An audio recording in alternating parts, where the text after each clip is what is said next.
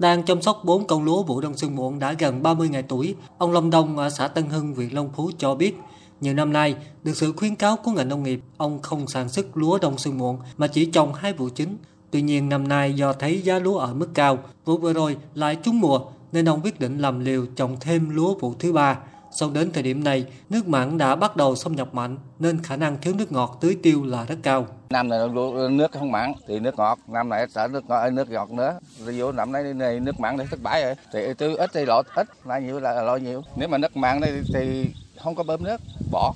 Chừng nào nước ngọt vô thì bơm nước. Thì gắn giảm đãi đây thì không có không, không nghĩ bơm nước rồi. Cách đó không xa, anh Long Mora cùng ngụ xã Tân Hưng, huyện Long Phú cũng đang lo lắng cho 12 công lúa đã hơn 40 ngày tuổi của mình. Thì hiện nay cũng ờ, cũng biết ờ, đổ mặn cũng cũng dâng lên mà cái ờ, còn còn một chống không với dám bơm cũng lo lắng của sợ cái nước mặn dâng lên. Qua ghi nhận của phóng viên, cánh đồng tại xã Tân Hưng có khá nhiều diện tích được người dân xuống giống lúa vụ đông xuân muộn, trong đó có khá nhiều khu vực được đánh giá là nhạy cảm với mặn xâm nhập và đã được địa phương khuyến cáo không sản xuất lúa vụ này để tránh tình trạng thiếu nước ngọt gây thiệt hại. Theo Phòng Nông nghiệp và Phát triển Nông thôn huyện Long Phú, với dự báo mùa khô năm nay mặn xâm nhập sớm và cao hơn trung bình nhiều năm, nhưng không nghiêm trọng như mùa khô năm 2015, 2016 và năm 2019, năm 2020. Phòng đã phối hợp với các địa phương chủ động tuyên truyền đến người dân không xé rào sản xuất lúa đông xuân muộn. Tuy nhiên với giá lúa ở mức cao chạy theo lợi nhuận nên có hàng ngàn hecta lúa được người dân xuống giống. Theo thống kê, huyện Long Phú có gần 6.000 hecta lúa đông xuân muộn được bà con xuống giống, tập trung nhiều ở ba xã Long Phú, Tân Hưng và thị trấn Long Phú, tăng gần 2.000 hecta so với vụ này của năm ngoái. Hiện lúa chủ yếu đang ở giai đoạn mạ cho đến làm đồng, nên phải trên 2 tháng nữa mới kết thúc mùa vụ, trong khi hiện nay mặn đã xâm nhập sâu và gay gắt nên nguy cơ thiệt hại là rất lớn.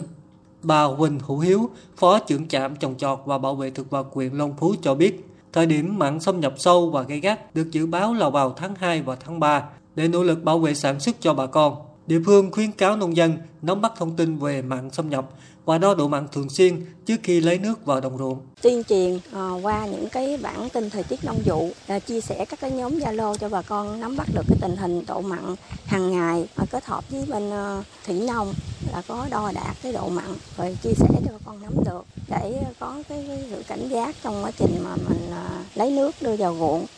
Ngoài ruộng thì trên cây màu, trên cây ăn trái cũng vậy. Ông Nguyễn Văn Đắc, trưởng phòng nông nghiệp và phát triển nông thôn huyện Cù Lao Dung cho biết, hiện nay độ mặn trên 4 phần ngàn luôn thường trực ở các xã như An Thạnh Nam, An Thạnh Ba, An Thạnh Nhì, Đại An Một. Đây là các địa phương được quy hoạch phát triển về nuôi trồng thủy sản. Vì vậy, huyện đã khuyến cáo người dân không xuống giống cây trồng ở đây trong thời điểm này. Ngoài ra, đối với 5.200 hecta diện tích trồng cây ăn trái ở các địa phương đầu cồn, từ cuối năm ngoái, huyện đã hướng dẫn các nhà vườn tích trữ nước ngọt trong các mương vườn, đồng thời sử dụng hệ thống tưới tiết kiệm cho các cây trồng. Đến thời điểm này, đảm bảo nước ngọt tưới tiêu cho diện tích vườn cây ăn trái của huyện. Riêng với cây mía, những diện tích đã thu hoạch, huyện khuyến cáo nông dân chỉ bắt đầu trồng vụ mới vào giữa tháng 4 khi trời có mưa đầu mùa. Ông Nguyễn Văn Đắc cho biết thêm. Hiện nay là huyện đang tập trung là bố trí ờ, ờ, cái lực lượng để ờ, quan trắc rồi đo độ mặn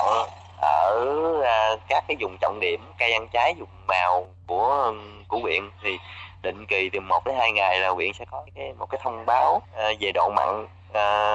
ở các cái điểm chính, các cái vùng cây ăn trái mà nó, huyện tập trung cái giải pháp bảo vệ tuyệt đối là nhóm cây ăn trái. Trước tình hình độ mặn ở mức cao xâm nhập vào địa bàn, để bảo đảm an toàn cho sản xuất, Sở Nông nghiệp và Phát triển Nông thôn Sóc Trăng đã đề nghị các địa phương tăng cường thông tin về tình hình nguồn nước, mặn xâm nhập đến với người dân để chủ động ứng phó kịp thời, sử dụng nước ngọt tiết kiệm, hiệu quả, đồng thời chia sẻ nguồn nước trong hoạt động sản xuất tại địa phương, chủ động kiểm tra nguồn nước trước khi lấy nước vào bơm, tưới trong sản xuất nông nghiệp, vận hành hợp lý công trình thủy lợi, đồng thời khuyến cáo người dân tích trữ nước phục vụ sản xuất và sinh hoạt.